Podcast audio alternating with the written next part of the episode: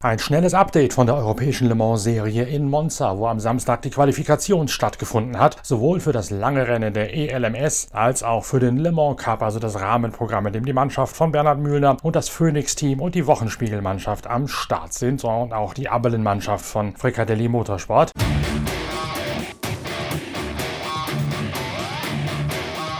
In der ELMS, also im Hauptrennen, setzt sich in der Qualifikation Franco Colapinto durch. Er fährt einen G-Drive-Boliden, also aus dem Team von Rahman Rusinov. Jonathan Aberdeen, der ehemalige Nachwuchsformel-Absolvent vom Team Motopark, also der Mannschaft von unserem Formel-1-Experten Timo Rumpfkeil. Jener Jonathan Aberdeen aus Südafrika ist Zweiter im United Autosports Auto vor Louis Deletraz, dem ehemaligen Formel-Renault-Piloten. Er fährt für die WRT-Truppe des Teams von Vincent Voss. In der LMP3 gibt es das erwartete Ergebnis, nämlich Laurenz Hör, Deutschlands meistversprechendes Sportwagentalent, setzt sich durch mit einer weiteren Pole Position in seinem Ducan. Ja, ähm, freien Trainings liefen gut soweit. Wir waren ähm, im ersten Training Erster, im zweiten Training waren wir, glaube ich, Vierter.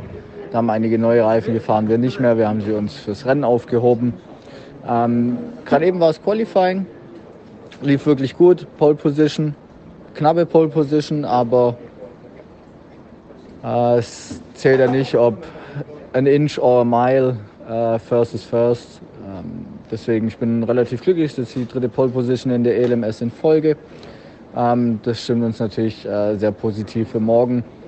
Und ähm, ja, ich, ich bin gespannt auf morgen. Aus der GTE-Kategorie gibt es traurige Nachrichten zu vermelden. Der dortige Polesetter Alessandro Pierre Guidi ist nämlich eigentlich nur ein Ersatzmann. Ersatz für Matt Griffin, den Stammfahrer bei diesem Ferrari-Team. Dessen Vater, der auch ein regelmäßiger Fixpunkt im Fahrerlager der ELMS und bei sonstigen Rennen von Matt Griffin gewesen ist. Dessen Vater ist überraschend verstorben, sodass Griffin nach Hause flog und Alessandro Pierre Guidi nachnominiert wurde aus dem Pool der Ferrari-Fahrer. Alessandro Pierre Guidi holt sich in der GTE-Klasse Klasse fürs ELMS-Rennen die Pole.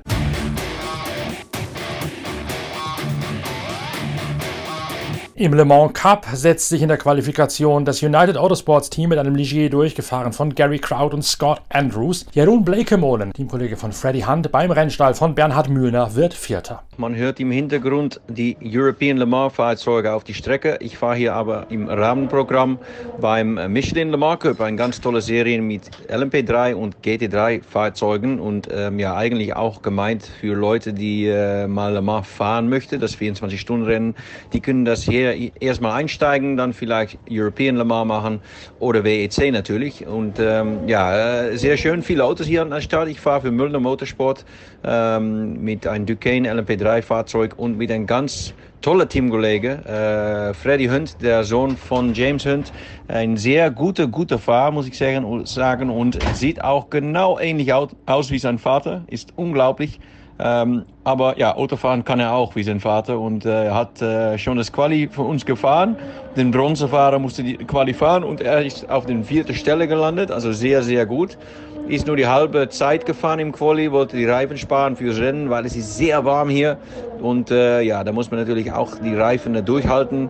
Ähm, Rennen ist zwei Stunden und kann man anschauen in Le Mans Cup YouTube-Kanal normal und ähm, ja, wir freuen uns auf das Rennen.